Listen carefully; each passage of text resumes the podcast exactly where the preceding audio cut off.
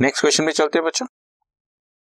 Which of the following is not included in cash and cash equivalents balance sheet में जो current assets की headings में cash and cash equivalents होता है, उसमें क्या क्या काउंट होता है और क्या क्या काउंट नहीं होता, यहाँ पर हम आपसे पूछ रहे हैं which is not included in the cash and cash equivalents अब आप बताएँ बैलेंस विद बैंक ये तो बच्चों कैश एंड कैश इक्विवेलेंट्स का पार्ट ही है।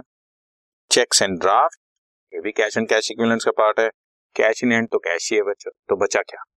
This month bank deposit with hundred days of maturity hundred days का मतलब अप्रोक्सीमेटली सवा तीन महीने बाद मिलेगा। बच्चों, जो इमीडिएट कैश में कन्वर्टेबल नहीं है, वो कैश एंड कैश इक्विवेलेंट नहीं हो सकता।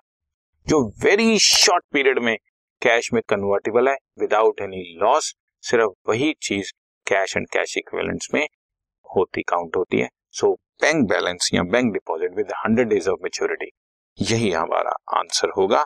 ये रहा B part bank deposit with hundred days of maturity is not included in cash and cash equivalents जब आप आप एग्जामिनेशन में करें, इसको अंडरलाइन कर दें और इसको भी अंडरलाइन कर दें। ठीक है बच्चा? Right